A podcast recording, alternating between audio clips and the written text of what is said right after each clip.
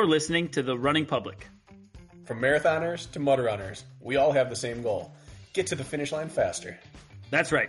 This podcast is for you guys, The Running Public.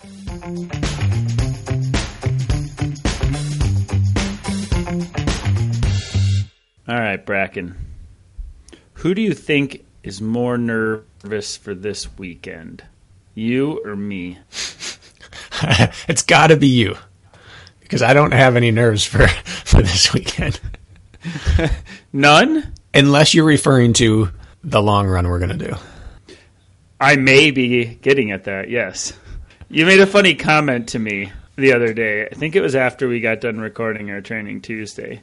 And I told you that I'm going to hit a quality session on Friday, the day before you arrive, which is still my plan. And then we'll just go for a nice fatigued long run on Saturday. And you told me, you said, great, because I'm going to be fresh. I'm going to be taking my pre workout. I'm going to be wearing super shoes and I'm going to bury you, or Yep. something to that effect. Yeah. Is that still the plan? Yeah, everything's going to be about you this weekend except for that run. I am going to put you into the dirt. Oh, okay, so you're not nervous for it. You're more looking forward to it. No, of course that's not going to be the plan, but I do think it's very telling about where we know our fitness lies. That you're totally comfortable running a big quality session the day before going out for a long run with me. I know that's not your intent, but you wouldn't do that if, say, I don't know, um, Tyler German had asked you to go for a long run the next day. But I asked you. Right. And your plan is I'll soften myself up with a quality the day before. No. My hope right now, look, I'm looking at my Strava and I'm calculating the time on feed I need. I took today off because I'm burnt. It's wedding week, so I'm not. Run- I chose not to run. I chose maybe a five minute nap instead, which well, probably wasn't worth it. But nonetheless, might be somewhere around 18 miles on Saturday morning. Oh, are we on trail? No, Really? maybe 16. 16 for sure. Okay. I ran 10 last weekend, and that was my longest run in a long time. I mean, I'm going to do it. Maybe we'll loop by. Don't you worry somewhere. about that. No, no, no. You can't have that. You can't have that in front of me. You got to burn my boats. Okay. I I just wanted to give you the appropriate heads up because I'm behind on mileage and I'd like to hit something longer. And now I need, I feel like I can still get there. Okay. I will hit whatever you want to hit, but now I really am going to have to taper the rest of the week. Goodness. not. This is the worst Well, news. I've received in a long time. I'm really looking forward to it because nothing goes faster than a run with Bracken Crocker next to you.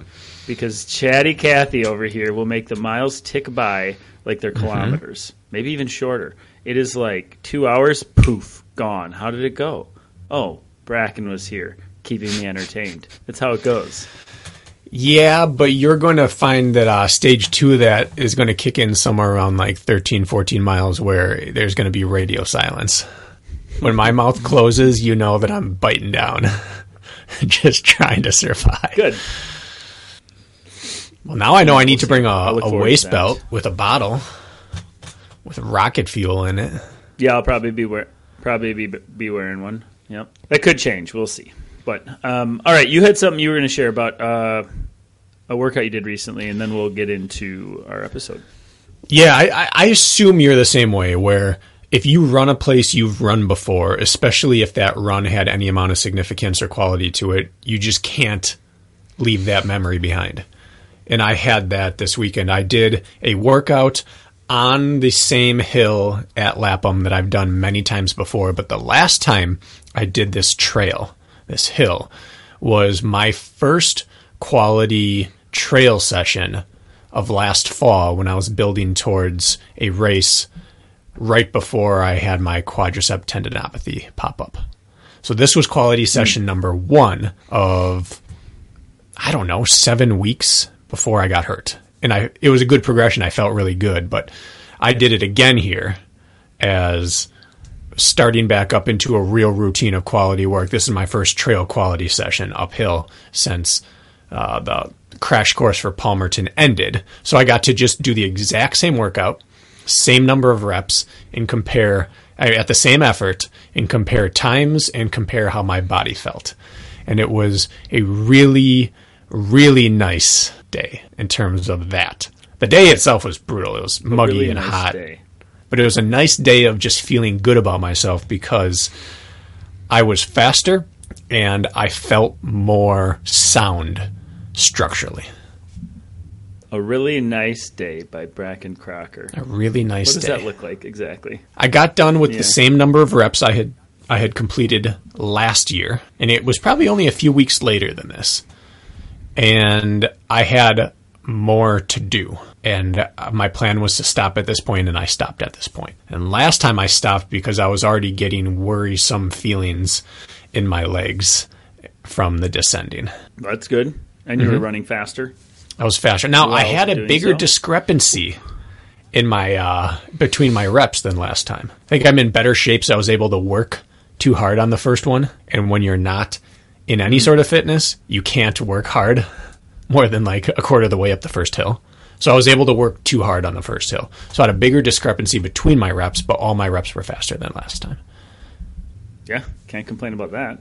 And Who cares about the discrepancy if the overall average is notably faster? Yeah, and last time I woke up the next morning beat up, and this time I woke up and went and played basketball for an hour and a half, Yeah, buddy. feeling great. What do you do with? I think a lot of people don't know what to do with like a ski hill, like for quality sessions. Like they're like, oh, there's. Well, a this hill. isn't a ski Like hill. none, none of us mountain folks. Well, Lapham Peak, whatever that It's is. called peak. It's this one. I there's this there's one. It's 0.49 miles and you gain 300 feet, and the other one's 0.81 and you gain the same amount, but you're kind of switchbacking up. And I was on the switchbacking up, Hmm. so this was an uphill trail. It wasn't a ski hill. Okay. Well, either way, that's a good sign. But what do I do with it? On this one, I run threshold up. Yes. take a rest, and then I flow it fast. Uh, I, I don't know how better to describe it. I try to flow it quickly down, work wherever I can, but I'm not pressing down. So it's kind of Yep. thresholdy when it flattens out a little bit, and then it's a little under threshold when it's steeper. And then I take another rest. And so it was basically it's like five twenty to five forty up and like four twenty down. And so it's basically those medium length threshold reps. Okay, and then you do you do rest at the top and rest at the bottom. Yeah, this isn't an up and down workout. It's individual reps trying to run it at. It's a it's a internal workout I'm doing on this one, rather than trying to beat my legs up Hmm. Well, and do good. compromised anything. I haven't run there with you. I think I've only run at was it Alpine Valley? Not Alpine. Alpine, Uh, yeah, what's the name of it? Was it Alpine? Okay. Alpine Valley. It's the only Yeah. place we've shared down there. Yeah. So- I did a little um I did a little shoe testing, by the way. Okay. You can continue with yours, but Just no, just a bow tie. This was the first workout I've had definitive proof that I'm in a significantly better place than last year. Where I did the same workout in the same place and was faster and felt better. So it was nice. That's it. in nice hot day. conditions. Yeah, very Nice nice day. nice day. Okay. All right, you did a shoe We'll test. see that we'll see that on Saturday. We talked about the Well, I don't shoe test on the last often, but- episode.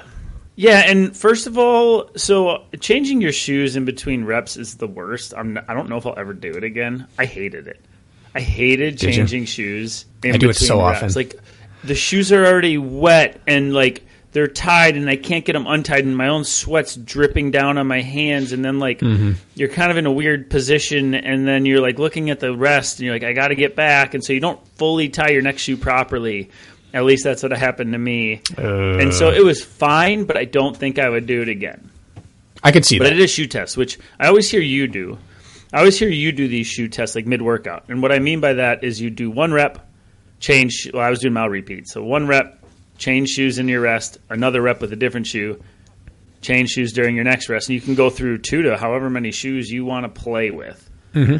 The thing is, is a very worthwhile experiment. I was actually it helped tremendously because it's really hard to gauge a shoe from one standalone workout and then let's say a week later you do another standalone workout to the real time. Like I know how that shoe just felt a minute ago, and now this new shoe feels this in this minute. They're like such a close comparative time wise that you don't forget what the old shoe felt like. It's like very immediate feedback.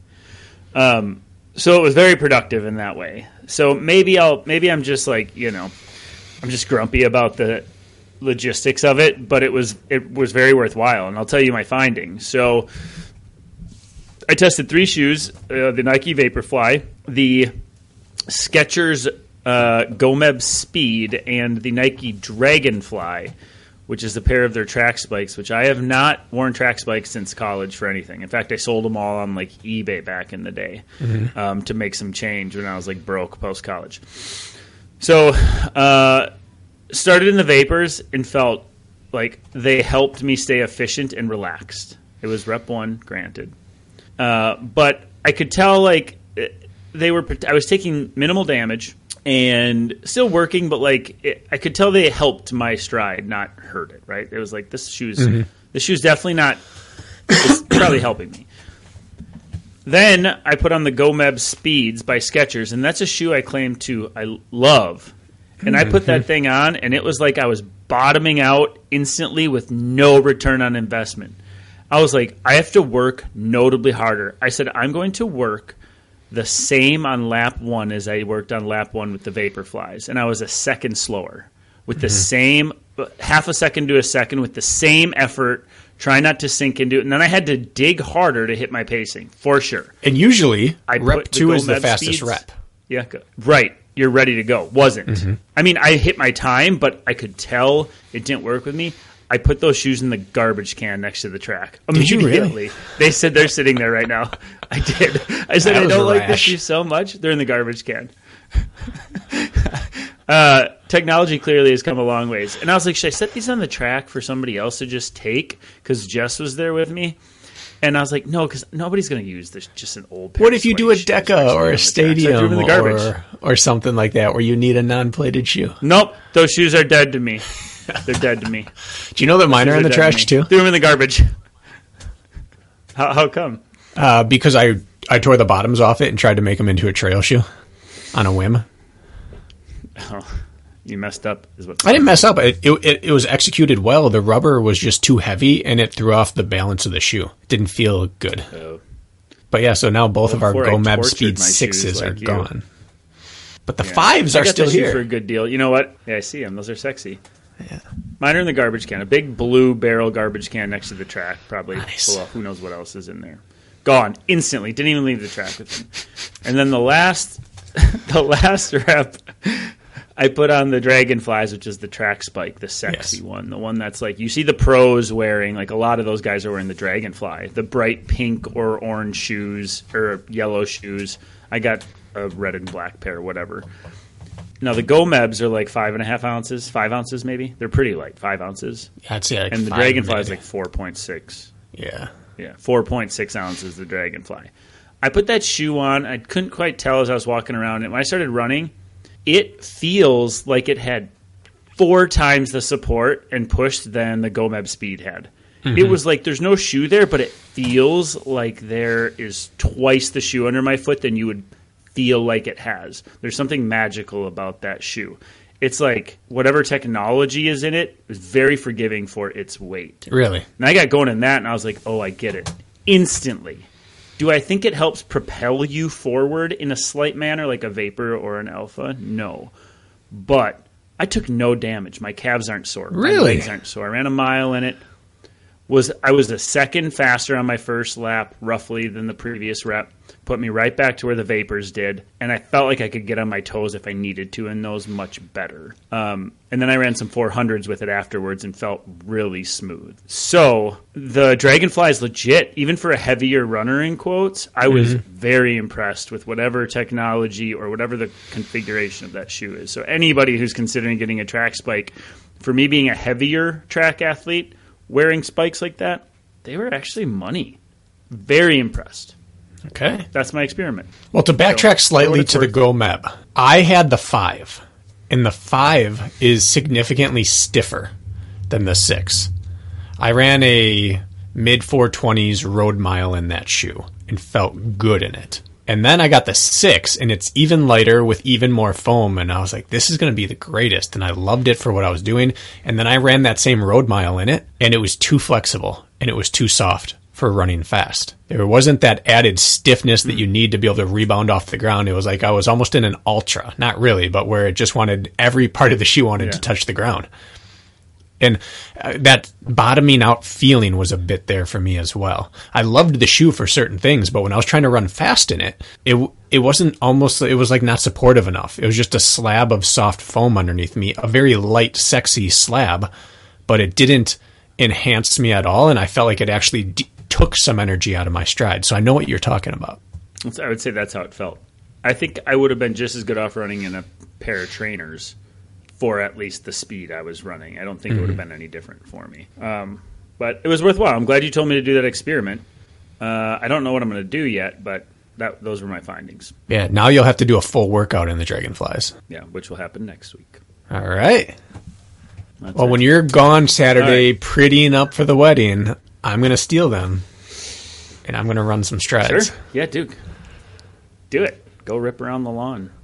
How did you find the sizing? Okay. Because I was at Nike Outlet about a month ago, and they had the what would they have been? Their cross country version, the uh, Victory XCs. Now they now have they just came out with a Dragonfly XC, so it's that shoe with mm-hmm. added beef to it, which maybe just might be my best to add a little bit more beef to support me. But the Victory mm-hmm. XC was the original cross country, you know, weapon, and I threw on tens way I couldn't even fit my foot in it. Threw on ten and a halfs and they were like taking up half of the width of my foot. I was hanging out over the sides of those things. Mm. 10 and a half. So I would have needed like an 11, 11 and a half, and I usually run 10, 10 and a half. So how did you find the sizing in the track spike? Or was that why they were all in the outlet is because the sizing was screwed up on those Vic XCs? Good question. Um, they're tight. I got a 10 and a half. I typically wear a 10 and a half and everything but they're wide in the toe box. Like they have a pseudo. If you mesh like an Altra toe box, like type like square mm-hmm. end almost, they look hmm. nothing hmm. like, and they're pointed at the big toe. Like the the longest part of the shoe is at the big toe, not in the center of the shoe. So like it's anatomically correct. Correct. So it's got a wide front to it. So it's a wider spike in the front than anything I've worn. But my feet are bumping the brim. Um, in the toes, but it's going to work for me. It worked great for me, but I would, if anything, true to size or size up a half size, but they do work for me. And they're wider in the front. They're great. So okay. that was my findings. All right. Yeah. Well, this kind of leads us nicely into what the episode is today. It's wedding week. And this is going to be arguably the most game changing day of your life in terms of what was before is totally different than what comes next like a true game changing moment. Getting married always is. And and so what we are going to do today is talk about actual game changers in running for us.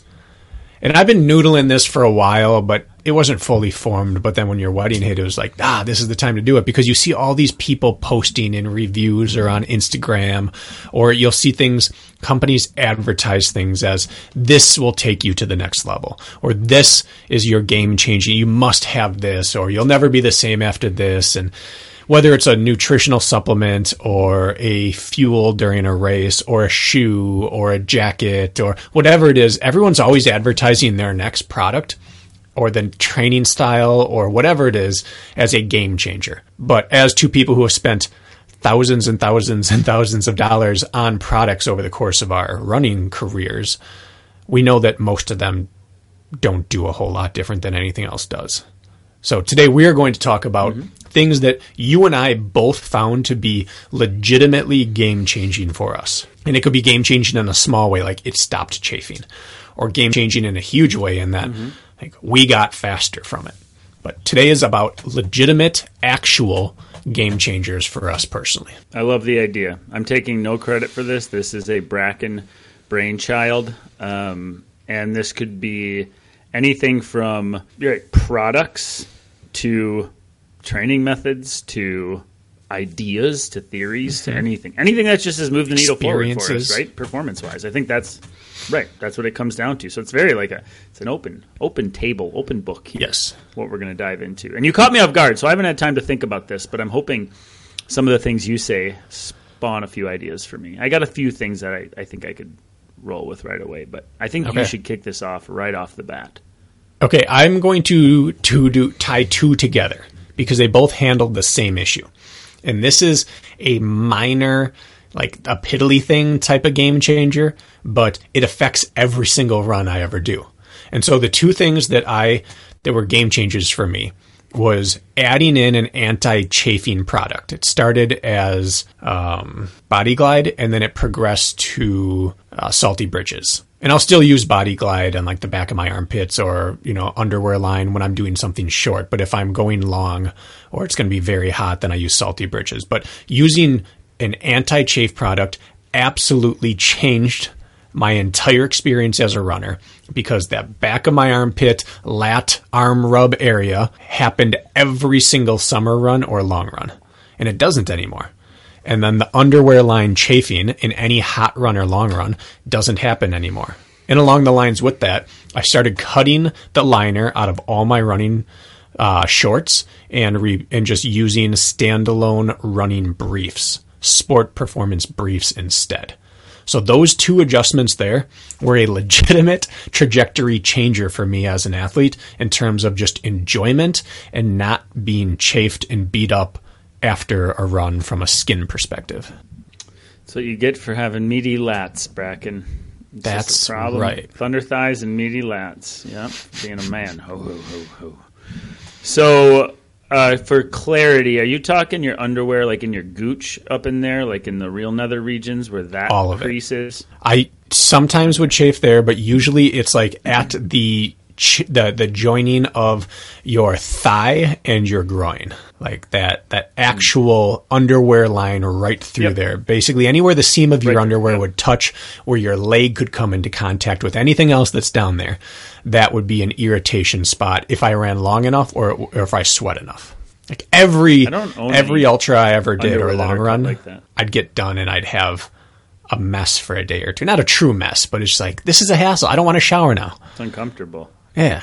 Yeah, I don't own anything that's cut like that. Not one pair of anything anymore. Yeah. For that reason. And it wouldn't matter if I wore very compression shorts or whatever. That's the spot that it would it gets me. Okay, so so um, so just applying that to the areas that you know chafe. That's simple before you before you roll out, especially in the summer. Yeah, and Shirtless in particular. On- hour or less, Body Glide works just fine for me.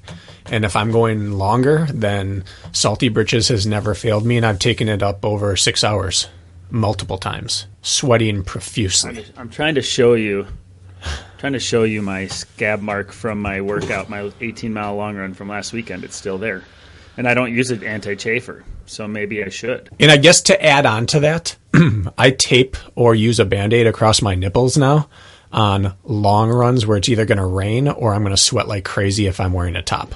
Uh oh, top's coming off. Oh, it's it's still there.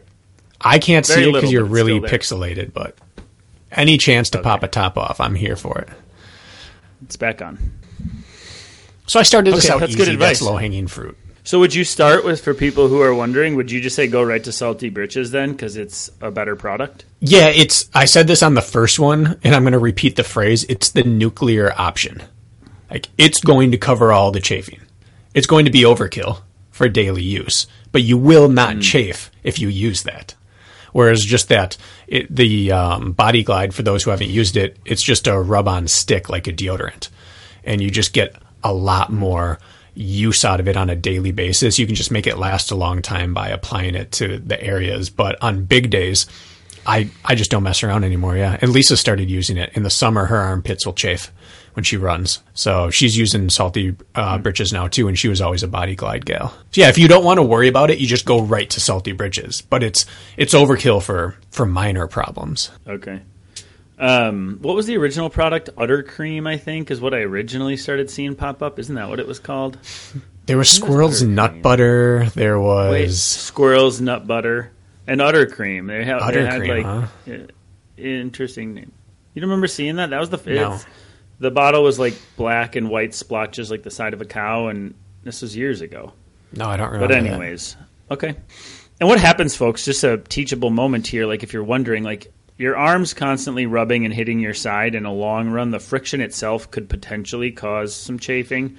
But you'll notice, like when you wear a shirt, that's enough of a buffer to prevent that from happening. But like if you're in a sports bra, like Bracken typically wears, or shirtless, like I typically go, what happens is you start sweating and those little salt deposits act like sandpaper and pretty soon you have salt deposits on your inner arm and on your trunk and you're literally rubbing grains of sand back and forth every time your arm swings, Yep. and it rubs a freaking hole in your skin. And it's mostly due to the grain of the salt that compi- compiles on the surface of your skin. So typically, you only get it when it's skin on skin contact.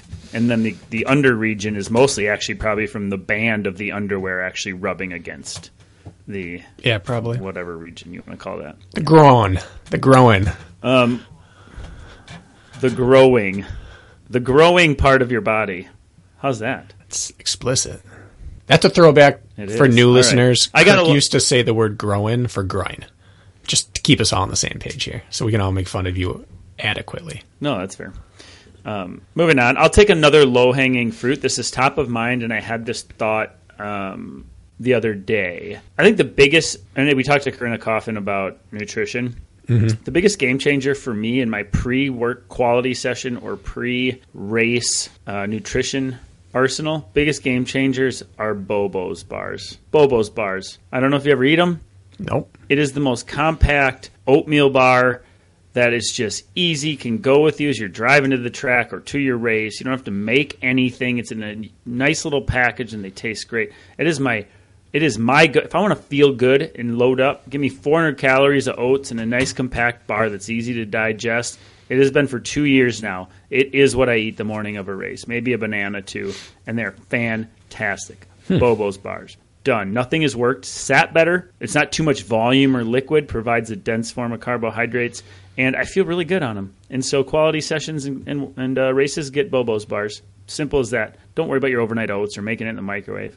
Bobo bar. Okay. How's that? I like it. I haven't done that. If oats work for you, that is. I'm up for that. I'll, I'll give it a try. Maybe I'll steal some again while I'm out there this weekend. I'm gonna I'm gonna use all your stuff. Hey, I got a plenty of them in the uh, in the pantry, so we can both eat Bobos together and go for a long run. How's that? Oh sound? my goodness, I like it.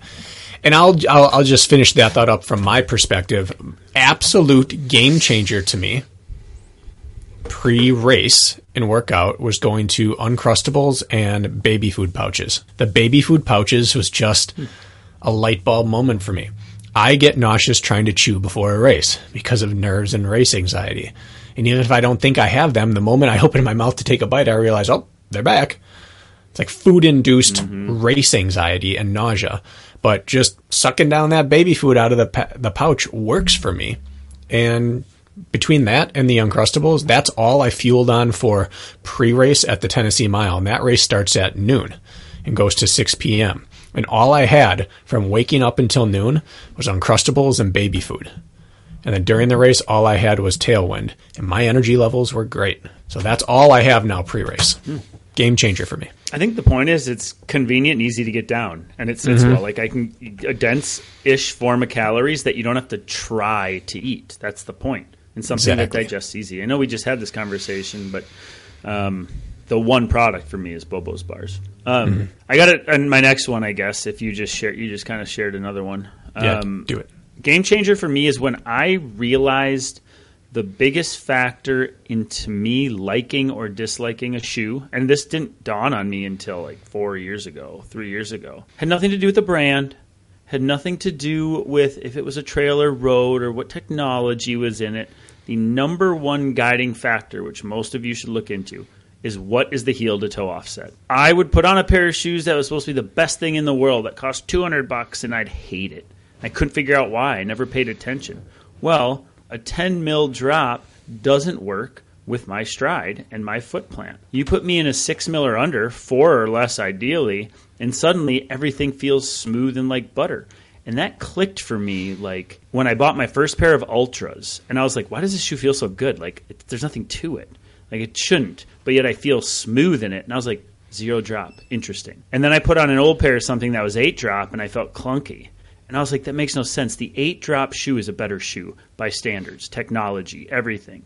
But this Altra I got on clearance that doesn't even have that much cushion feels mm-hmm. way, way better. And it clicked like, oh my God, I'm more efficient in low drop shoes.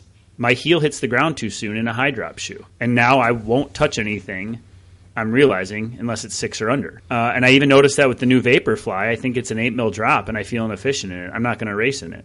It's now just a regular running shoe because the drop is too high, and that confirmed it for me. So those of you who are trying to get dialed in in shoes, I think as much as anything, you should pay attention to the drop your foot responds well to, as much or more than any other factor in your shoe. And that was a game changer for me. I like that. I'll stick with shoes, and and I'm pretty similar to you. Four to six mil is Well, hold my on. sweet Can spot. I? Can I? oh yeah. Well, I was just going to ask you a follow up. Do you feel the same about that that subject, or does it not matter for you? I think mine's a little more nuanced. On the trails, four to six mil is my sweet spot. Now, the more minimal a shoe is, the less I need the drop. But the more I can get away with bigger drop. Like I think the Nike Streaks were always considered like a 10 mil drop shoe, but it's like from 20 down to 10, hmm. heel to toe. It would just it that doesn't matter to me. But it, the higher the stack is, the more I'm sensitive to the height. I think that's why you and I like the Alpha Fly much more than the Vapor because it's just lower. It's why you and I get a well, along well with Hoka's because they're all between four and six mil drop. So on the trails and with tall stack height, I really prefer that mid stack rather than a high stack. I agree with you on that. Okay, cool. I was curious. Yeah, footwear wise, my big, uh, I, I truly believe this. My biggest game changer was choosing the shoe that I can run the second half of the race in. Now we've been dramatic and say don't wear the shoe you can wear f- that you're fast in for the first mile. Wear the shoe that you're fastest in for the last mile. But I'll just say second half. When I stopped being a weight weenie, which is just choosing the lightest possible thing to race in, my racing got better. As soon as I started choosing a shoe that I could run in for the entirety of the race without breaking down, my life got a whole lot better as a racer. And that means a whole lot of different things at different points in my fitness and body weight. Sometimes that was the Inov-8 X Talon 190. I ran a seven hour and 44 minute race in that shoe in the mountains because I could run in the mountains in that shoe for seven hours and 44 their- minutes. I still think that's their best trail shoe they've made. Best trail racing shoe. The original I think so. 190. Yeah, yeah. That the follow up was darn close, but I don't think they've recaptured that ever since. But sometimes it's Hoka, sometimes it is a racing flat. But whatever the second half of my race requires, choosing that shoe opened up my running because things stopped breaking down on me and cramping as bad as soon as I moved to that. I share your sentiment. Hmm. M- If it's more of a shoe, but the right shoe, it's going to serve you way better than just wearing the lightest thing, thinking that's going to make you the fastest. I see so many people out on like these, especially OCR, that have no Yeah. business wearing these little floppy Inov-8s or these light VJs. Nothing; those are they're great shoes, but like really, I think they're like just they're they're causing damage to their legs way quicker with less of a shoe, and thus the back half they're bleeding out time. Even though they think they're running in the right shoe for the job, I don't believe they are. You can see it all around when you're at these races. Yeah. you shaking your head like you agree. Yeah, and it's been from day one. When I came into this sport, I ran in the ASICS Outback XCs and then the ASICS Hyper XCs for the first year, and then switched to the Nike Waffle XC after that. These are cross country rubber bottom race, racers, basically spikeless versions of cross country shoes. And Hobie from the beginning, he had the Adidas XCS, which is a rubber bottom cross country spike in year one, and then he switched to Nike Waffle Racer, that Waffle XC after that as well. So he and I were both wearing the Nike Waffle XC or Waffle Racer. I don't remember what it was called at the time. And we were two of the three top visible people in the sport. And as a result, because the trail shoe offering back there was very minimal, you had like the New Balance Minimus. You had like an MT 110 or something like that. And then you had like Brooks Cascadia. And outside of that, it was Or basically you had to go overseas. You had to go overseas. Yeah. Inov-8 if you wanted to find anything. Yep. There was also the. Salomon Speedcross, which was a 10 or 12 mil drop shoe. So really, they, there were only like four or five legitimate trail shoes. And we didn't know about Inov-8 yet. They were still just making their way to the East Coast. So we ran in cross country rubber bottom racers. And I got to my first world championship and I saw people lining up for the Ultra, which I completed in seven hours and 44 minutes and took third. That is a huge day for the people who are doing it fast. There were people out there that were going to spend 14 hours on course because I don't think there were cutoffs back then. And they were doing it in about a five ounce spike, basically. And I just looked at them and cringed and thought, oh, you're going to cramp so badly. Your feet are going to be destroyed, but mm-hmm. you don't know better yet. And now we, we can know better because the shoe industry and the access to information has changed. But as soon as you get away from that, life gets better. But it is hard to stop thinking about what do I feel fastest in and think about that point in every race, which everyone gets to, where you realize you said it last episode. It's not about speed anymore. This is about engine. This is about durability. As soon as you get to that point, Yep. it doesn't matter what's on your feet weight wise. It matters what can I run in. Yeah. Preach, brother. Preach. I agree to no end on that one. These When episodes here, uh, th- uh, one specific day. But, but first, I'm going to say these episodes here must drive my family members crazy. When I can look back and know what shoe Hobie Call was running in in 2011. Oh yeah, that was the Adidas XCS, and it, he had the black colorway. Like, yeah, uh, that's that's right. But I don't remember to pick up bananas from the store, or I can't remember where I put my watch charger. Like, this is this has to drive people around me nuts. Anyways, the the day it hit me was in Glen Rose, Texas, during an obstacle course race, and I had been dealing with some fitness issues due to some um, SI issues in my lower back that I got from that seven hour and forty four minute day or whatever it was, seven forty seven out in Killington. I'd never run a, a real mountain before, and it was too much descending and too much braking trying to run downhill for that long, and I got some SI stuff happening. And I decided, you know what? I'm going back to my roots. By that point, I was running in the Inov-8 X Talon 190s. And I said, I'm going back. And I pulled out the ASIC Hyper XCs. And there's no, there's nothing to the shoe. And it was like a 14 or 15 mile distance race. And I think I made it six miles in and realized I'm slapping the ground. Every stride I'm taking from here to the end of the race, these last eight or nine miles is going to be bad. And I just started bleeding out time, and my form couldn't keep it together, and my hamstring started hurting. It was just right there in the moment. I was just thinking, what am I even doing? I was trying to make up for lack of fitness with a light, fast shoe. And from that day forward, I cannot get that race out of my head. Anytime I have that, that thought before a race, all right, I've got my lighter, faster shoe or the reliable shoe. I just flash back to Glen Rose, Texas, and think, and I think this was 2012, and, or third, it would have been yeah 2012, and just think you're not going to be that person again. It's going to happen the exact same way, even though you think it's going to be different. It's not. That's uh, it's over a decade ago. In case you're wondering, It is. I'm getting old, Kirk. you. Yep. You really are. Was that Glen Rose year? That was the year. That was after Killington. They had Killington, and then they went to Glen Rose for a world championship. No, the World Championship in Glen Rose was the year prior, 2011. And actually, Hobie was in the That's the what I thought. Adidas in 2010. By 11, he was in the Waffles.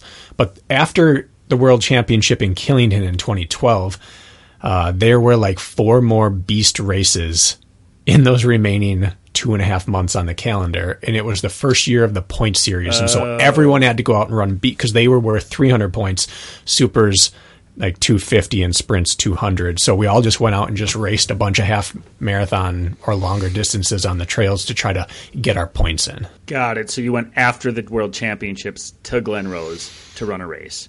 That Yeah. wasn't the world champs. That makes sense. Okay, I was I wasn't following the timeline there. That's why I was confused. I assumed you were talking about like a championship race. No, just a. It was the culmination of the series. Okay.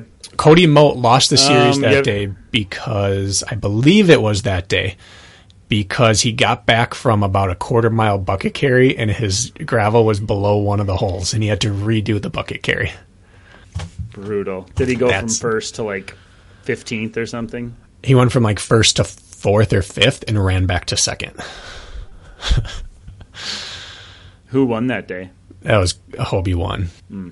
That was the year though that Cody won the U.S. Trail Marathon and 50k championships. Hmm. trying to think how old would how old would Hobie and Cody be nowadays? Hobie's got to be 43, 44, and Cody the same, 43, 44. That would be my guess. the last we're we're gonna see of those guys ever, or will I mean Spartan's done a good job of ruining Spartan as those guys known it, so I doubt we'll see him again, at least in that avenue, huh? We'll never see Cody again. Uh, Hobie in his latest video looked exactly the same he looked the last time we saw him. And so he looks like he could still show up anytime and be good. We shouldn't talk about Hobie's latest video. That's that was a tough one to watch. He looked young though. um, right, he looked great. That's the premise of the video is kind of brutal. Right. Um, mm-hmm. Okay. Somebody getting arrested over in your neighborhood? Always. You got to come correct on these streets, Kirk. It's been. It's. You hear that, folks? Just listen. Just leave it in today. Maybe I will. Just just That's for wedding week. It was garbage trucks. It was garbage trucks already, which you probably didn't hear. Sirens. You'll get tr- the bells. It's always something on your end. Yeah, I guess if you were to start a podcast, you shouldn't locate yourself in the center of the city. Not that we're a huge city, but we are the center of it, dead center. Yeah. Yeah. All right. Uh, another one. Do you have one you want to jump to, or should I step on in?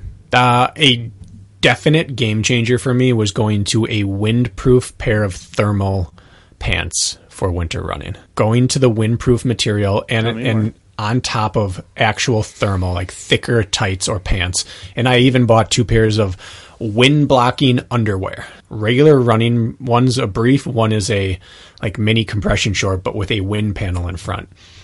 Changed my winter running and I will never go back. Anytime it's below freezing, anytime there is high wind now, I just throw those babies on and I am never uncomfortable in my crotch.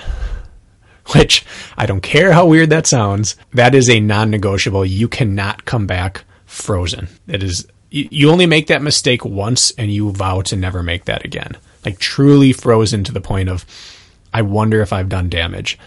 Never again. Well, it's not the freezing part that's the problem. It's the unthawing part Unthawing that is is as much of the problem horrendous. as anything. Hmm. Yeah. I, I don't own a pair of those. really. So maybe I should consider. Do you just double layer then? Not tr- not true. I have a really nice pair of um, craft winter running pants, and they have an outer-ish shell, but it wouldn't be I, what I believe you're talking about.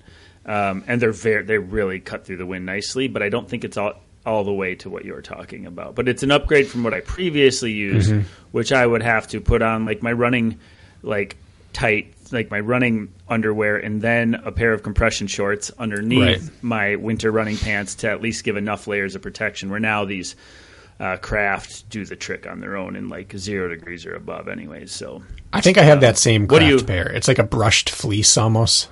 maybe I could. I don't know if I would describe it as that, but I wouldn't not describe it as that. So maybe. Okay. What is your preferred pair then?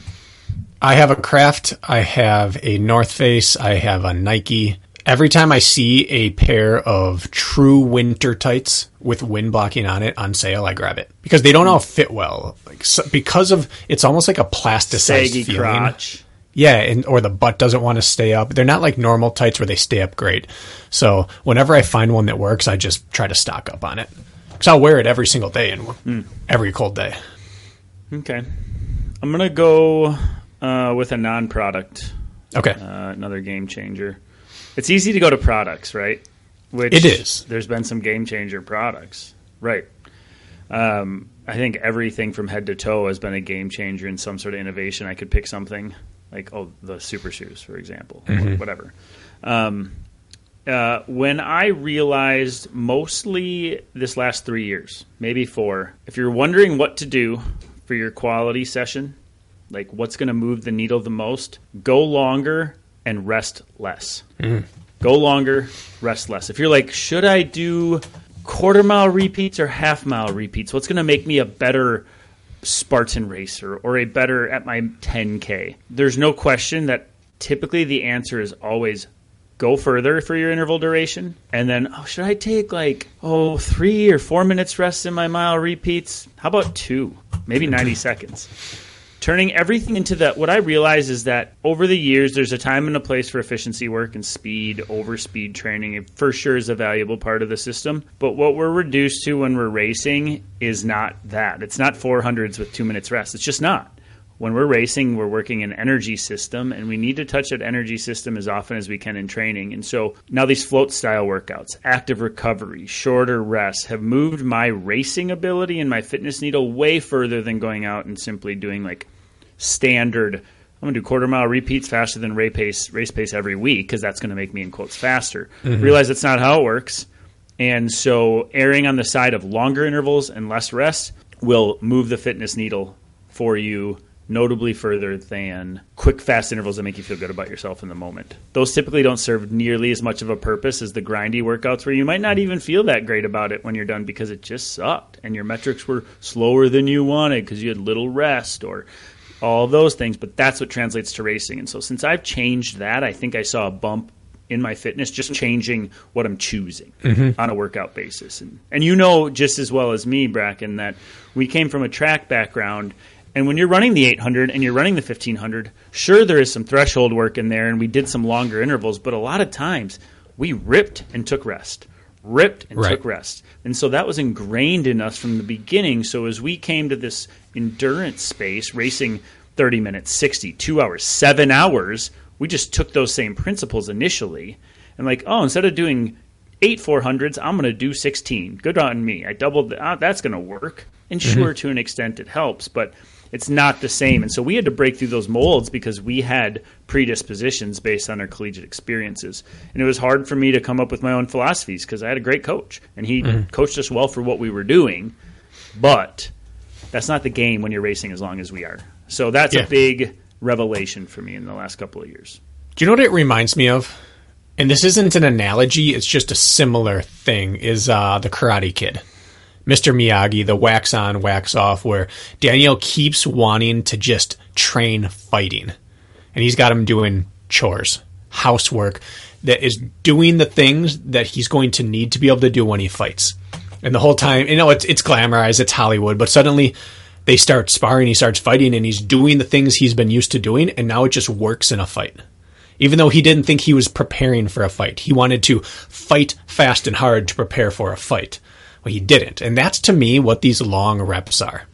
In it, you're always thinking, is this even possibly fast enough to ever prepare me for a race? Because it doesn't feel like a race. It feels different. And that's kind of like this threshold concept. I'm not even running, yeah. right? I'm not even running race pace in this quality session. How am I supposed to race at a faster pace? That doesn't make sense.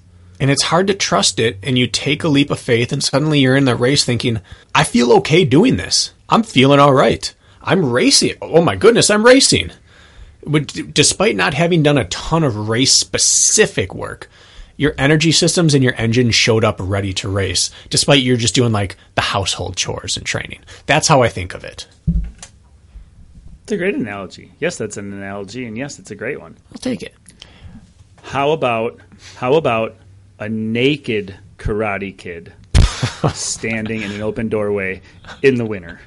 That well, hopefully he's all grown shirt. up and he's not in well, he middle school. Okay, you from the backside, right? This is an inside. God, I hope that didn't miss the mark with our audience. It did. we, we, we made Bracken likes to use this analogy about tipping over threshold is like a naked guy getting closer and closer to out his door in the winter that's wide open and he can tolerate standing in the kitchen just fine he gets closer and closer to the door he's naked and pretty soon he's out the door and he can barely stand there for very long before he has to come back inside. It's basically breaching threshold or not. And so I was I've just never saying heard we this could combine in my the, life. Oh my god! So we could just combine the two analogies, is what I'm saying. Yeah. Thought, put on a T-shirt. Who? Nobody would buy that T-shirt. There's no such thing as bad ideas, but I hope the Karate Kid was naked. Might might be a bad idea. Remember we talked about putting our foot in our mouth the last episode? There's one. yeah. You know what would be even better than the Karate Kid? Is if he wasn't wearing any clothes. oh, help me! All right, uh, I haven't gotten much sleep this week, back, and it's wedding week. I'm I told I'm burning the candle. All what right. you said wasn't wrong. I, I I pushed it over the edge. All right, so to to piggyback on your idea of that, my version of that is that as well. Yes, because I think we both have, have, have felt that. But the power of hill running was a actual game changer for me. Doing intensity uphill and finding that not only did I get really good at running hills compared to how I was. I'm not saying I'm a really good hill runner, but it improved my hill running skill and ability, but I also got faster on the flats. Finding that magic was a game changer because it allowed me to finally start breaking outside of what I was doing in college, like you talked about. The only way to get faster is to run short, fast, flat reps, preferably on the track. Hill work changed everything for me, which then led to buying an incline trainer. And an incline trainer was an absolute game changer for me. and we're back to product. But the theory, the principle of training uphill, and then the product of an incline treadmill, those two things drastically changed me as a runner. If you had to pick what would be more important for, let's say, living where you live, you have access to a 300 foot hill at most. Mm-hmm. You either live somewhere completely flat with no access to hills, but you had your incline trainer, and you could go up for as long as you wanted, hours on end. Or you had no incline trainer, but you had access to that 300 foot hill. What are you picking? I'm still taking the 300 foot hill. I think, okay, 150 foot hill. Incline trainer. 150. So there's a tipping point somewhere in there for you. There is, and it is because I am so susceptible to downhill damage that I have to do downhill work. And I know you could Mick Jarillo your situation and do all the plyo and the other piddly stuff to get better at downhill, but my downhill skill is determined by how often I'm actually running downhill. So I would choose the ability to run downhill for 300 feet, but for 150, I already am choosing the incline trainer. It's the single best tool I've ever had as a runner is my treadmill. Yeah, if they uh, didn't break all the time, I use them so much. I was having this conversation with another uh, athlete of mine, um, Joey Coates, who is having a hard time. Got a new incline trainer, Nordic Track. Uh, and what I think the pr- and he's having issues with it, and like he has to restart it and plug it, plug it in, pl- take it out to get it to turn on. I think it comes down to more. I think mechanically it's a good machine. I really think that it's an electrical issue with all the sweat that happens on those things going uphill. I think it's just a moisture issue because I have issues with my incline going up and down and it not calibrating properly now, and now it's like malfunctioning or the screen turns off mid workout and resets, and it has to be a moisture issue with the electrical components. So they need to Yeah. tighten that up, but it's like a slop fest. I've had puddles on every incline workout. Like, of course, eventually something's going to get through to something. Yeah. I think that's the issue they need to work on. Yeah, that's that's part of it, and then the other part is your electrical source. If you can get it on a dedicated circuit, it's always better. If you can have something that can fully power it, because even the motor going, the the repairman who came to mind, is like, it doesn't matter if you get the upgraded motor because it's based off electricity. So it's going to pull what it's going to pull, and it won't even access those extra two and a half horsepower you're paying for because it can't use it. It's electronically controlled. So hmm. if you're not on a like if if, if you're not on a a its own circuit and then like 220 versus 110 or whatever you're going to have it on. Does matter. And the other thing he said, which I figured out through trial and error, he said don't ever use the fans on them. The fan is a known issue to screw up the electronics. Like my belt starts slipping, my speed sensor start, stops working well as soon as I turn on the fan on the machine. And it took me like th- three or four weeks before I figured it out. So I haven't used the fan in years. And I haven't had a single belt slip since then. But it's one of those like the less you can use the electronic components, the better the machine's going to work. Hmm. So I screw the eye bolts users out there, that might be the into my floor joists and I suspend box fans if I need fans now. that might be the biggest takeaway for a lot of people today if they're Nordic Track users is that little advice. I didn't know that, and I don't use fans. I just sit in just Mm-hmm. the hot, nasty, and I don't turn the fans on on my Nordic Track either because I don't want to. Mm. But uh, I know Jess does, so I'll be curious if she's had issues with that. She tends to have more issues when she gets on it than when I get on it, and now I'm wondering if there's a cause to correlation there. Or Probably correlation using the cause. fans. How do you say it? She might be. Uh, all right. Um, were you were you wrapped up with that one or Yeah. Power of hill work. It helps everything. Everything. okay? I had an idea and I forgot it, Bracken. Well, I'll I'll double down on my hill work by making one more dramatic statement.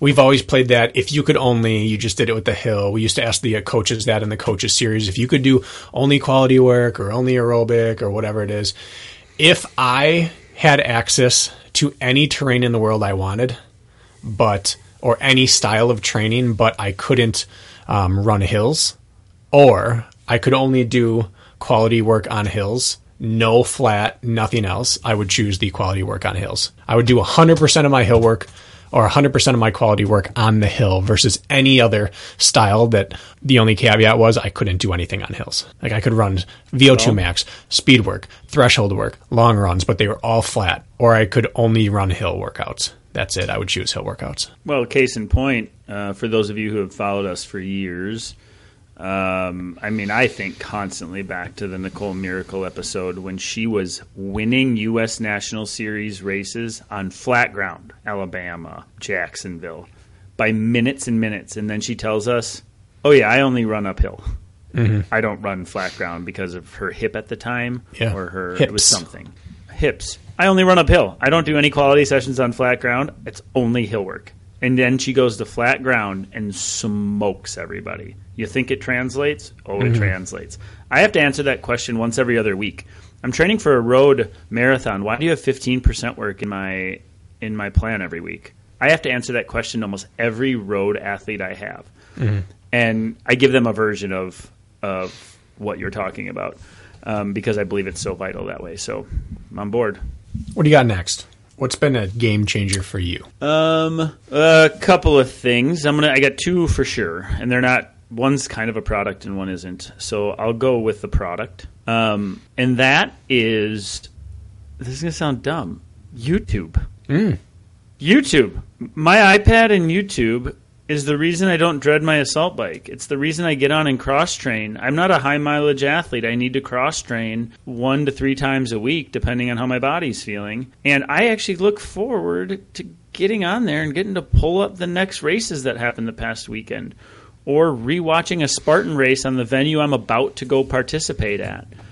It actually has. I mean, I used to for years get on there and just put my music on or put a podcast on and go drone away on the bike or the elliptical way back in the day if I couldn't run.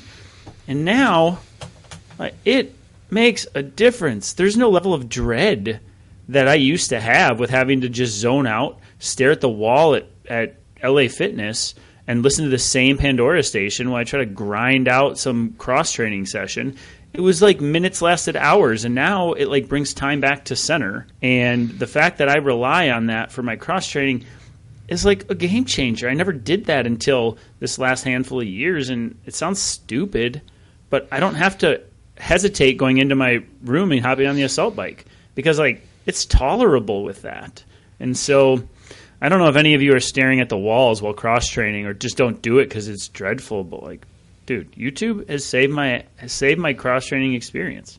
Yeah, That's yeah. it. There was that always that that argument, that always present argument. Do real runners listen to music or watch TV on the treadmills or even use treadmills?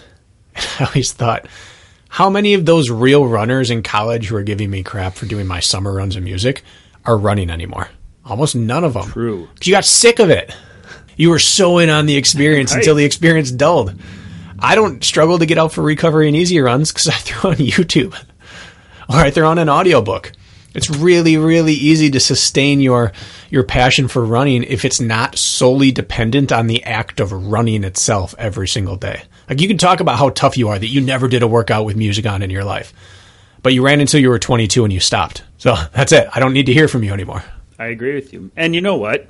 I mean, I run with music pretty much every time now, or podcasts on easy days, music on quality days.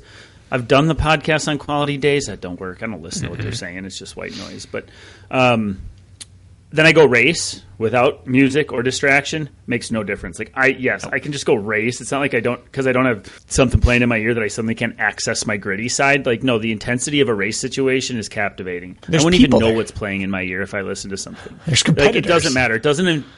Right. It doesn't impact your ability to go race hard without music No. if you listen to music during your sessions. Not at all. From my experience. This will sound like we're just coaches saying coaching things, but strength training is a game changer for me. Every time I get into trouble with my body, it's because I'm not correctly supporting it with strength work. Every single time. It's because I develop an imbalance that could have been fixed in the weight room. And every time I feel bulletproof, it's because I'm doing some stro- sort of strength work. And I don't care what your program is. I don't care if you're doing P90X or or whatever the new P90X is probably 2 decades old at this point. Whatever the new trendy workouts are. I don't care as long as you find something that will support and bulletproof your body so that you can do all the running and racing that you want to do. And I'm the poster child for missing out on races because I haven't taken care of my body correctly. but it only happens in cycles where I get away from strength work. Kirk, since you've known me, has there been a mm, time where I've been lifting consistently and been injured? Mm, no. I mean, I'm thinking really hard. That's where the pause comes from. I don't think so. The only time that they were concurrent was during my Hyrox build, and that's because I had a pre-existing meniscus tear. But nothing, nothing happened during it. I've never been injured while in a strength training block. What are you doing right now for strength? If you don't, if you don't mind me asking. Not a ton. Well, heed your own advice, Yeah, I know. I mean, it's Bracken. it's it's been in the What's process of, of building. It went from What does that mean? I mean, no times in like four weeks to once a week to twice a week. I'd say I'm at twice a week right now. twice a week is very sustainable if it, if there's purpose to it for an endurance athlete. I think. And it's more about what I'm doing during it. Okay. I'm not doing I enough timed my strength sessions. I do. for my legs. I only do two a week right now. I mean, back when I started all this, I was doing four at least. Um, and as you get older, you retain muscle. It seems like like I don't need to do as much work. Like you've laid the foundation; it wants to stay on you now. But and but yeah, I timed it. I worked out for 52 minutes on Monday doing upper work, upper work only, and this morning was 48 minutes doing legs with some overhead shoulder work. I strength trained for like an hour 40 total this week. That will be all, and that's hour 45, and that's pretty typical for me. I get to mm-hmm. the gym, I get to work. Don't don't get me wrong. I got under heavy load on the squat bar. I was doing Bulgarians and walking lunges, and I was I'm going heavy, but nonetheless, uh, that time investment pretty minimal if you get down to it. Doesn't take a lot. As long as you're not dilly dallying, anyways. Yeah. Um, all right, I'm gonna have one that I think is gonna is going to surprise people. Okay. This is not a product. If YouTube, my last game changer, is a product, which I think it is, service product. Um, and this one, I think a lot of people are going to disagree with me on. There is more power to running on the roads than the credit it gets for all other applications, trail running in particular, hybrid as well, and then, of course, any sort of flat racing. The roads get such a bad rap for causing injury, for being annoying, for being boring, for uninspiring, for not serving a purpose. If I'm not racing on the roads, why should I be running on them? Concrete sidewalks, all that falls into that category. Well, the reason people get injured when they run on the roads is because of the force and impact and how hard the concrete is, in the sense that it's causing more force back on your body. Damage, let's call it people look at that in a negative light, and it should be looked at in a negative light if you're struggling with injury and overuse injuries, and that's you, and it has been me. However, we have to look at the damage concrete causes on your body as a positive thing if our goal is to increase resistance to impact, in particular mountain races, in particular descending. The best next thing to descending hard on trails, if you want to create damage, is go run hard on concrete. See what that does to you. Maybe in a shoe that isn't terribly cushioned or has a big stack height.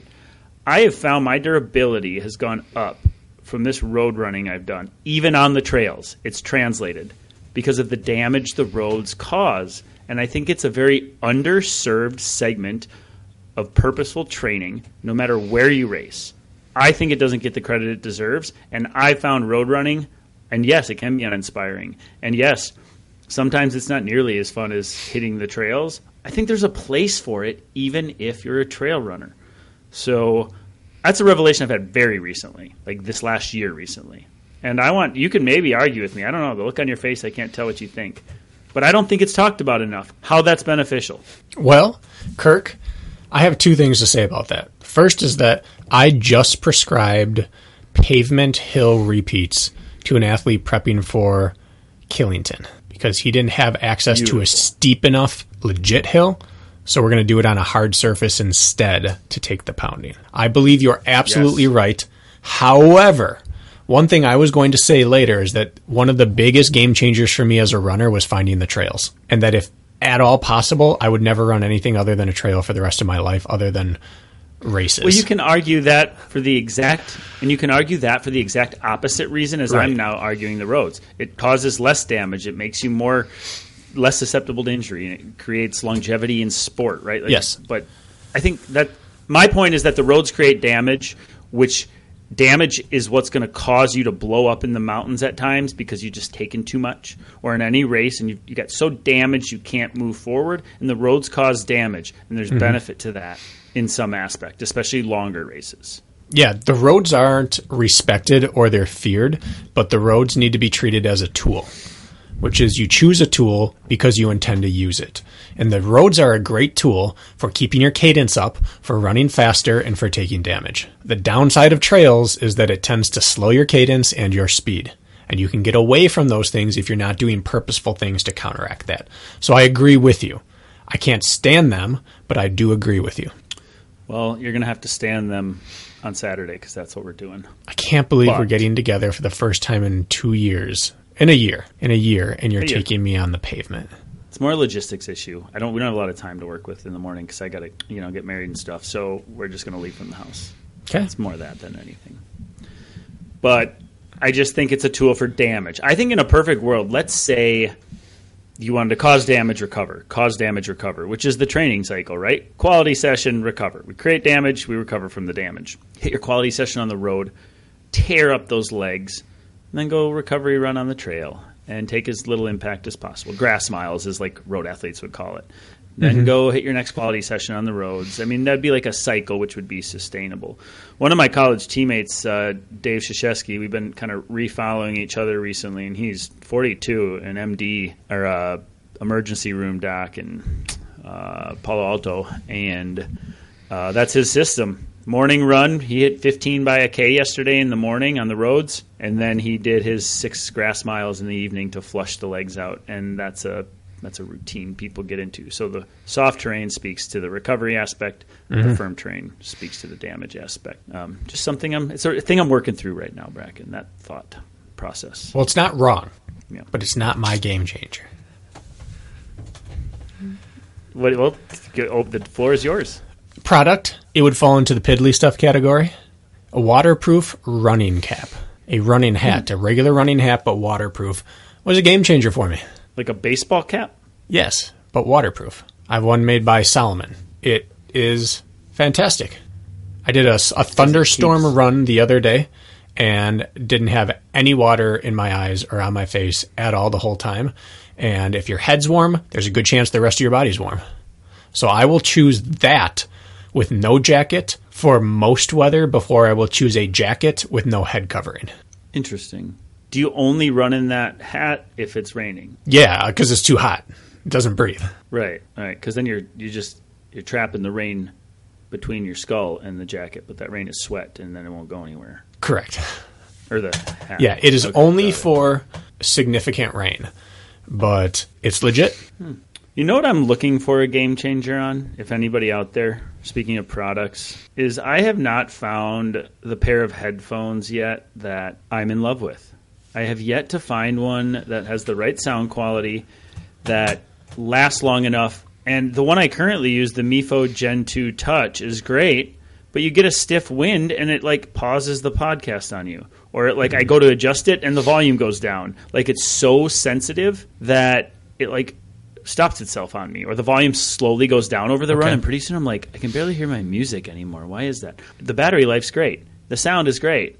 But it like it's little things like that. Like if that same headphone had a push button, I had to hit it more aggressively to change something.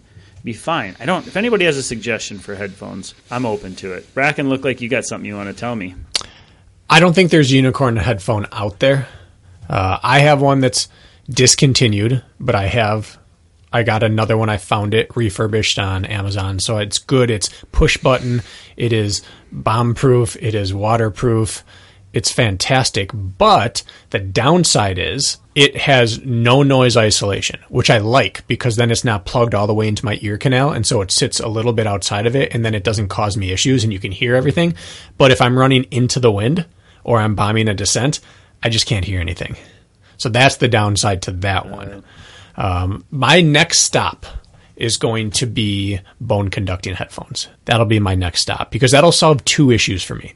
The the issue with strong wind screwing up my audio, just deafening it, um, and winter running. I just can't pull the trigger on any of those Bluetooth hats because I don't wear the same weight of hat two days in a row almost ever in winter because my head's sensitive to heat. I wear whatever I'm going to wear for that day's temperature, and they don't. I'm not going to buy ten different weighted Bluetooth hats that have speakers in them.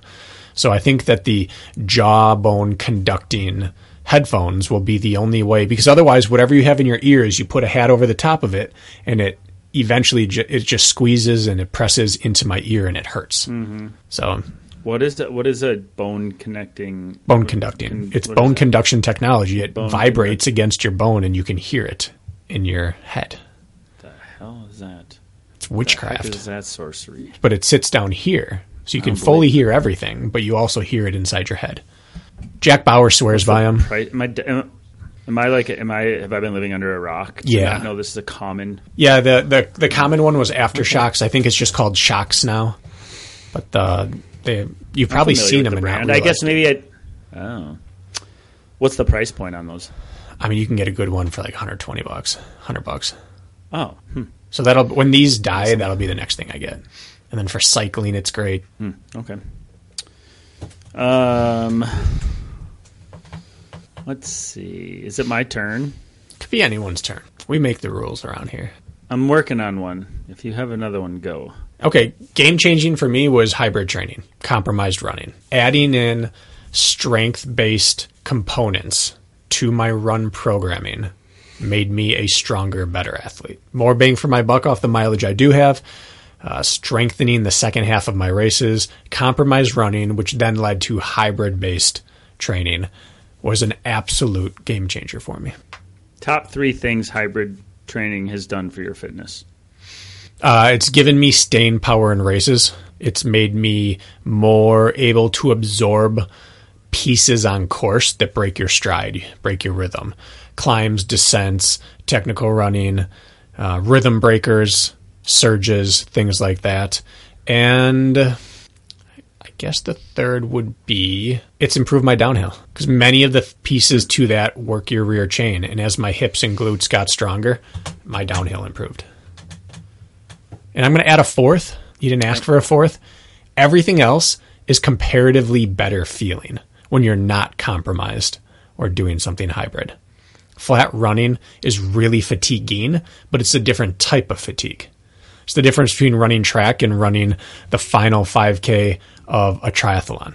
Like coming out of transition is a different type of bad, and it makes regular running feel comparatively better. I agree with that. I mean, if it's just for that alone, Yeah. there's power in that. Perceived exertion, or whatever mm-hmm. word you want to use.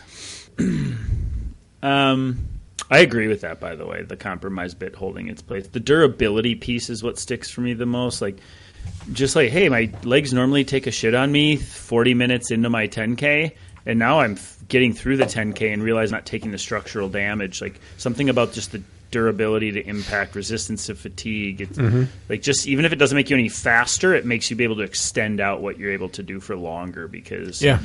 Of how the body responds to it. And I think part of it is you can do longer workouts with the same amount of volume.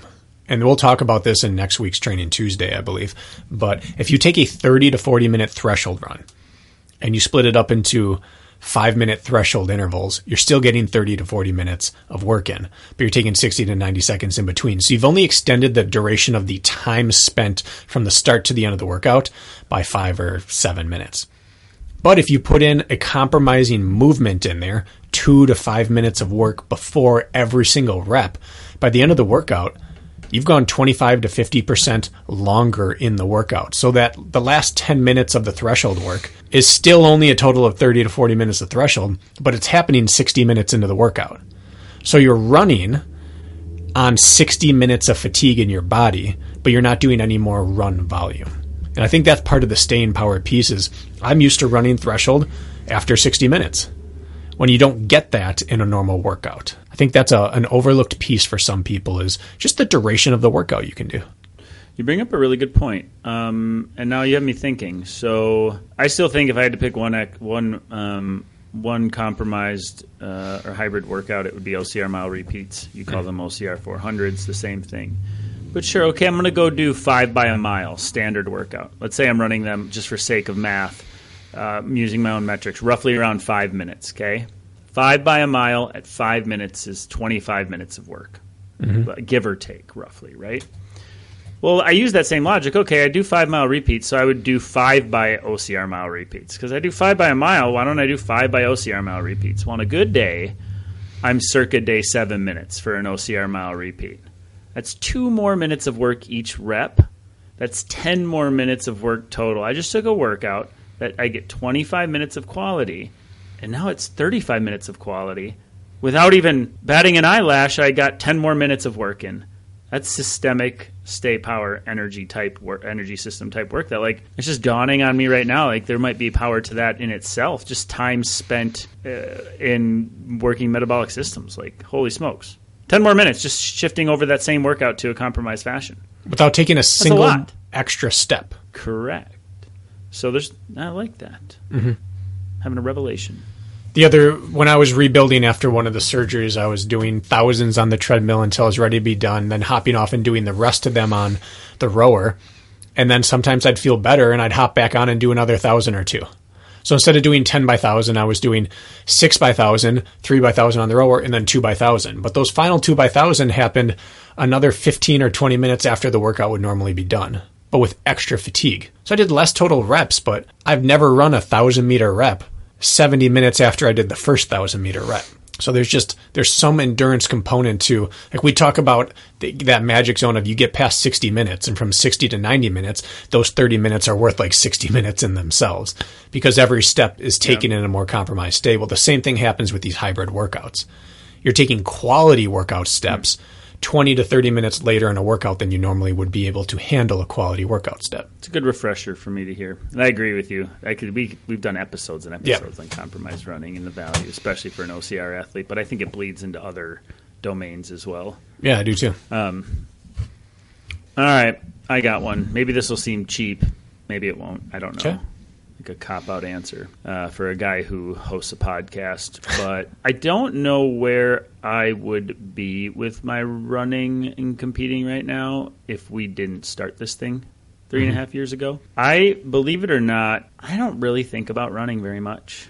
And I don't, before this, I didn't talk about it very much. I didn't have a crew. I was a lone wolf out here training on my own. What do I think about? I think about getting outside. I think about my next deer hunting spot or my next fishing trip. I think about clients at the gym and my athletes. But what I don't really think and talk about a lot is running. Um, or at least I didn't until we started this.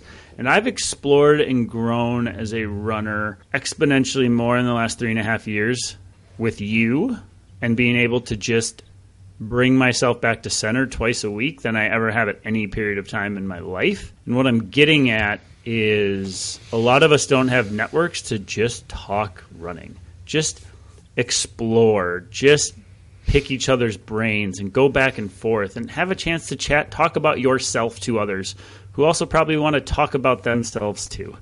Because it's nice to get those things out there when it comes to our running because we all care so deeply about our own running. And so um, what I'm getting at is talking about running, having somebody to talk about it with, and the nuances along has made me a better runner by proxy, like by some second-hand way of just being exposed.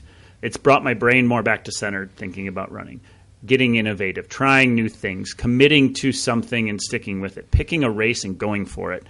I don't think I would be, I don't know where I'd be, but it wouldn't be here if it wasn't for you and these chats and with our guests. And so I think a lot of you out there listening don't really have anybody to just chat about running with. Like, have a pen pal or a chat buddy, somebody that you can just bullshit with about where the conversation takes. Has been very powerful um, for me, and I know that so much has changed about my training philosophies and my own running since I've been able to talk about it every week and bring it front and center. And I don't know what if that means anything to anybody or not, but for me, like this is really good for me and my running. What we do here like selfishly. So I I think some of you out there don't have that and I see a big benefit in that being able to do this together. So finding somebody to just talk running with, nerd out a little bit. It's been helpful. That is the sweetest thing anyone said to me this week. But I I can This echo is that just oh from a. Go ahead. yeah. Oh, it has nothing to do with you, Bracken. It's just you're the body that takes the place goes. of these. No, I'm kidding. It it has a lot to do with you, of course. That's how I feel about my coaching. everything. Because as everyone knows, I had nothing but struggles with my running throughout this. In fact, early on in one of our first in one of our first few months of doing this, I announced I was getting my first knee surgery. Like this has been a part of my re- like my degradation as a runner. But I feel that I can coach better than I've ever coached because I'm constantly forced to defend what I think and think about other things. And so many times I get on here and I talk to you, and as I'm talking, I just realize I was wrong about this last week. But we're talking about it again, and I'm going to be more refined about it this week. And it's been super, super helpful for me from that standpoint. Yeah, that I mean, yeah, I would totally see that. Uh, and another thing about that is, um, I'd say a third of my athletes elect to have a monthly call with me where we just look each other in the eyes and chat, and then two thirds don't. They don't pay the extra money, and they don't maybe see a value in it, or they don't want to. But like, even if we don't get anything accomplished, like I'm not going to change your life in a 30 minute call, but is it your only chance to just talk about running like that month, like mm-hmm. just to to feed the beast a little bit? Like you say with your athletes, sometimes like you may have a, a chat and you may not, you may barely get to their training, but you're like chatting. Who knows what you're chatting about? But like, I don't think we get to do it as much as we would like to, and Right. I, I think there's just power in conversating about it, right? Um, and I don't know. I just noticed that as well. Like just thinking about who I believe would benefit from this. I feel like most people aren't lucky enough to have, like, let's say them and their spouse runs, and they can at Right. least commiserate over it, or they have their best friend. Like most people, I think are like you and I. Like I'm out in just outside of the city, and I roll out of bed and I get into my shoes and I go for a run. And I don't talk about it with anybody other than you. And if I didn't have you on this podcast, I I think the experience would start and stop when my run started. and My run stopped, mm-hmm. and now it doesn't have to. And so that's all. It's, it's good to chat out. You you grow more that way. You do. Yeah, you're yeah, the people around you mm-hmm. dictate how high I think you can reach. And having the guests on that I agree. Even if they're not trying to challenge us, their experiences, their principles, their philosophies challenge us to constantly refine what we believe. And that's really, really powerful. We have the opportunity to speak to so many incredible people that we never would have the opportunity to do if we didn't have a podcast. We wouldn't meet most of these people. Yeah. We wouldn't run into them in normal life. And so we'd never be able to accrue these experiences, even just listening to exceptional people talk. I don't know about you, but like when I listen to podcasts, I'm a big podcast listener. I listen to something probably every day, either a commute or on a run or something. I absorb maybe like a quarter of what I'm listening to, like something will stick maybe. But when mm-hmm. you're the person having the conversation or we're doing the interview and your brain has to really be engaged, like you've got to think two steps ahead, but also respond to what the guest has said. I think I'm a, I absorb a lot more in having a conversation about it. Like for I learn more from our guests than if I were to just listen to that guest episode like all our listeners do. Just listen to it. They're going to miss things and plug in things, but I think it just it sinks in more deeply when you're the one having the conversation. Do you agree with that? I do, and from my perspective, as the one who edits the podcast, I hear much much of what they say twice, and so it oh, drives sure. home thing things that I thought during, or it announces things I missed the first time around. So I'm lucky from that standpoint, and I don't listen to every word, How often but how often do you miss? Like out of curiosity now, like maybe I am missing things. Like how often do you miss something that was important while they're talking because you're too busy worrying about your next question or you know what I mean? We have our own thought processes as our Not- guests are talking. We're starting to get ahead of not nearly as much anymore. With, with I think part of we've developed. I don't know how good we are at it, but we've developed the capacity to be able to relax and listen rather than have to be planning ahead. I think er, early on, at least for me, it was I'd listen, I'd hear what they're saying, and I'd be thinking about what I need to say next. And now it's just like you listen to it mm-hmm. and you sit there and you think about it, and then you can react to it that just being comfortable in that protocol. It was very interesting going over mm-hmm. to this local high school where I was helping with this group of kids who was trying to start up their podcast and doing a few sessions with them and some practice podcasts.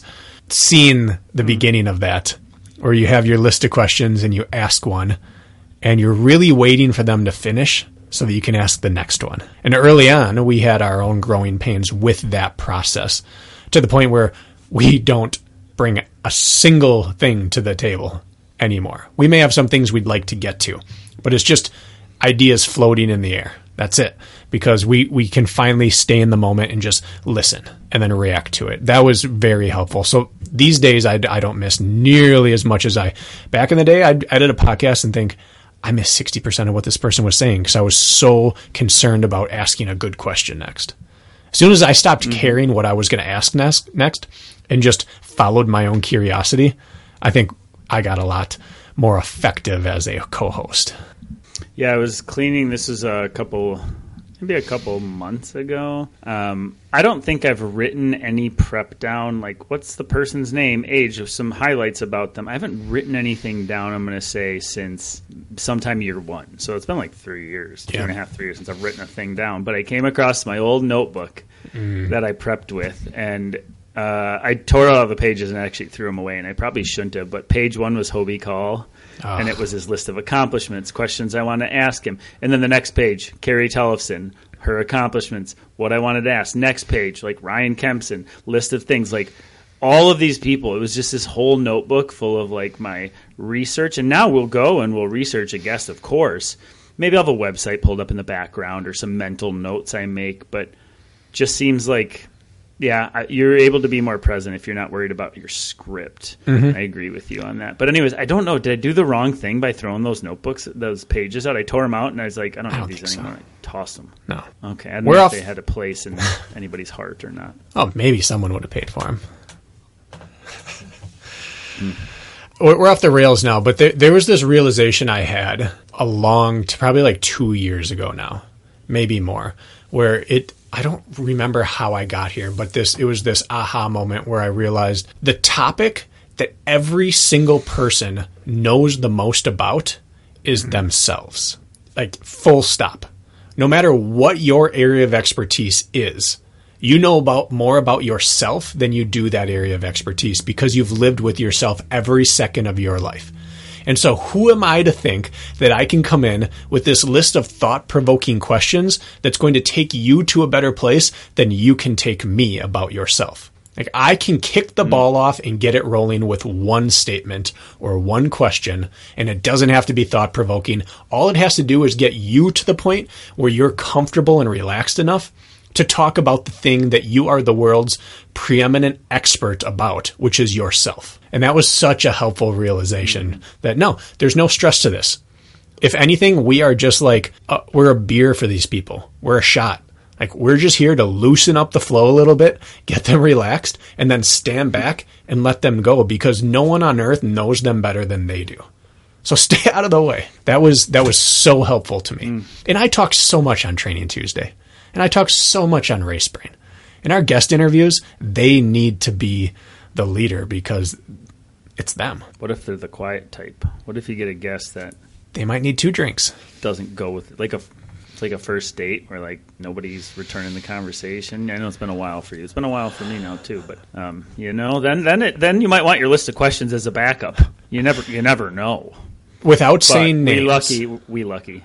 With without okay, saying yeah. names, how many times have you felt that way on an interview? Now we this was I think 356. I think this is our 356th episode, something like that. Which means half of those roughly are interviews. So let's just call it let's call it 175 interviews. Out of 175, how many times have you felt really awkward or stumped with how to open a guest up? How to open uh Wait, that, truly zero. Okay like truly like that was tough. I would say maybe some fringe interviews maybe a half a dozen at most. But what happens in those is then we go back and listen to it and we're like oh it wasn't nearly like mm-hmm. it, it wasn't what my perception was at the time. It was way more conversative or something like that. I what felt truly awkward three times. Hmm. one of them was my fault. I don't remember if it was covid or i was really really really overtired or what but i was in a fog and i was having a difficult time even like forming words. I, like when when you are on, let's say, a first date with someone, you sit there and go, "Uh, so what do you like?" Like that's what my brain, felt work. like. It just wasn't working. But the other two, I felt really uncomfortable with two individuals. One of whom I think was nervous, and listening back, the interview was great. It just felt awkward because we could see the individual's face and they looked uncomfortable. And then the other one I think was a truly awkward interview. I think there's only one, and even that person opened up after a while. So I don't think we've yet run into someone So- who just wouldn't open up. I'm sure people's wheels are spinning. Like, who who were these people? And my wheels are spinning. And the funny thing is, like, I not like one sole person jumps out at me in any any type of way. In the fact where I would, it's like I'm having a hard time even knowing who. You're I'm going to say it and, and, I, edit the did name out just to, so that you know who I'm talking about. no, don't do it. Oh well, that was that was pulling teeth for a little yeah. bit. You're right. oh yeah, it's tough. God. Again, you better remember to edit this out. I'm going to. Should we? I think we. I think we're done. You think I we're think done? we're done being productive. I think right. it's over. It's over for me. And I, do you have one? I have I have two in there. They can be short. Hydration Okay, waist I'm done. packs were a game changer for me. yeah. I cannot stop thinking about a vest the entire time it's on. But the right hydration waist pack is just a game changer for me because paired with that, a game changer was going to liquid nutrition during races. So now I can run mm. without being just totally distracted by what I'm carrying. And then the second thing, Swiftwick socks were a game changer for me. They're just, mm. I don't worry about my feet anymore. Ever. Well, you turned me on to the waist belt, in which we'll be wearing together Saturday, and I wear it on all mm-hmm. my long runs. Going back to a vest sounds horrible, and I wear Swiftwick socks because of you. So uh, I second your motions. All right. Sure, don't want to wedge anything else in there. You're usually good for like That was it? One more thing. Let's go get married. Okay, let's go get married. What are you wearing? Oh, you just wait I and mean, see. what are you wearing? You don't know yet. That's exactly what that answer. Undecided. It's gonna be a game time decision.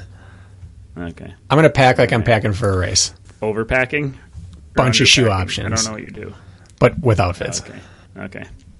All right. I got a pair of running shoes I think I could pull off with my wardrobe if I had to. I'm not going to, but I could. What are they? Well, there's some because I'm getting married outdoors.